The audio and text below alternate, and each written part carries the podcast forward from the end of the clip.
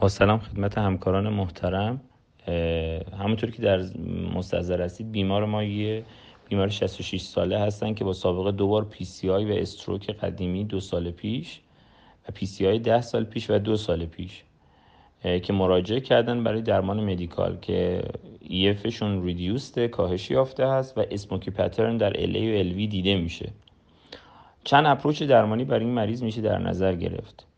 مسئله اولی که این بیمار هست بر اساس مطالعه COMPASS و subtype اش اگه بخوای حساب بکنیم این مریض می‌تونیم یعنی جایگاه داره و تا شاید بهتر هست. یعنی با DOAC برای این مریض الان چون stroke ش هم یه نکته هم هست که در حضور آنتی پلاکت احتمالا اتفاق افتاده.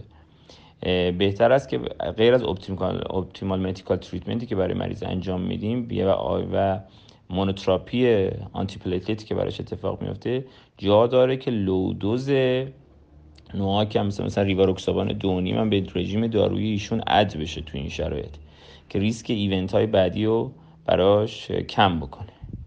موضوع بعدی ای که براشون هست موضوع smoky pattern ه. smoky pattern چی؟ حالا تو LA به خصوص و تو LV کمتر یه gray zone هست. یه gray zone هست که سرش controversy هست که ما به این مریض ها anticoagulation full بدیم یا ندیم یا چه کار کنیم.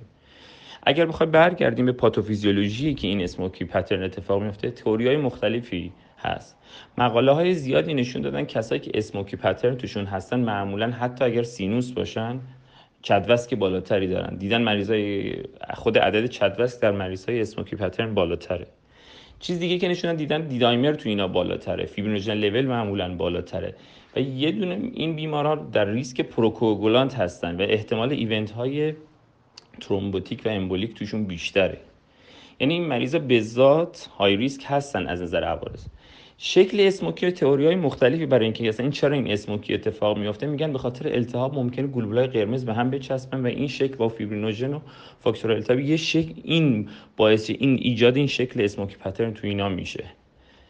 پس یه تئوری approach که هست ولی درست gray zone هست چیزی نتی براش وجود نداره. شاید بشه برای این مریض full dose anticoagulation داد. هنوز مشخص قطعی نشده که سودمندی این ولی یکی از درمانهایی که میشه برای مریض کرد و میشه شاید پیشنهاد کرد اینکه به مریض full dose NOAC داد و antiplatelet شون اگه bleeding risk شون بالا هست کلا حذف کرد. چون مریض اون فاز active ایسکمی رو گذرونده از یک سال رد شده و حتی برای اون هم می‌تونه protective باشه. مثلا به مریض ریواروکسابان یا آپیکسابان full dose داد. این هم راه حل دومی که به نظر من هست. بخوام یه توضیح مختصری درباره انتخاب هر کدوم از این روش های درمانی داشته باشیم.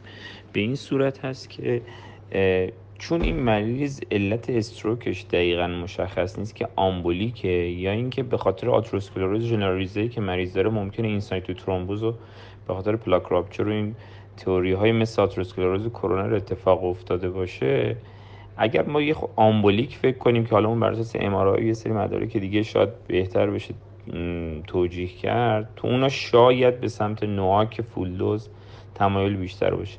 ولی اگر نه با عنوان پدیده آتروسکلروز و اینساتو ترومبوس برای مریض استروک حساب کنیم شاید تون با این تمایل به سمت اینکه آسپرین و نواک دونیم بیدی داد یعنی ریواروکسابان دونیم بیدی بیشتر جایگاه داشته باشه. واقعا نت نمیشه گفت. هر کدومش یه مزایایی داره یه معایبی و به صورت کل حالا دیگه بر اساس نظر همکارم. حالا اینکه خود من نظر نهایی شاید من خودم به رژیم اول راقبتر باشم. یعنی با آسپرین و لودوز نواک همزمان برای این مریض. ولی رژیم دوم هم مشکلی نداره و میشه برای مریض کانسیدر کرد.